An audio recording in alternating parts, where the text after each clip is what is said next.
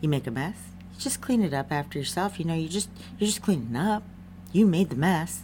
I don't think my family got that memo, and they're all blaming it on mental illness, which I'm not gonna lie, kind of grinds my gears a bit. I mean, really? At the same time, I am a bit of a neat freak. I like to be organized. I like things to be cleaned and picked up. I do.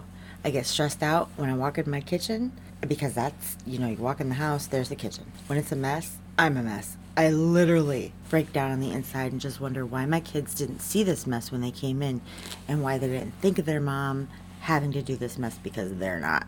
I mean, is that OCD? It really drives me nuts that they're coming to these conclusions. But what do you think?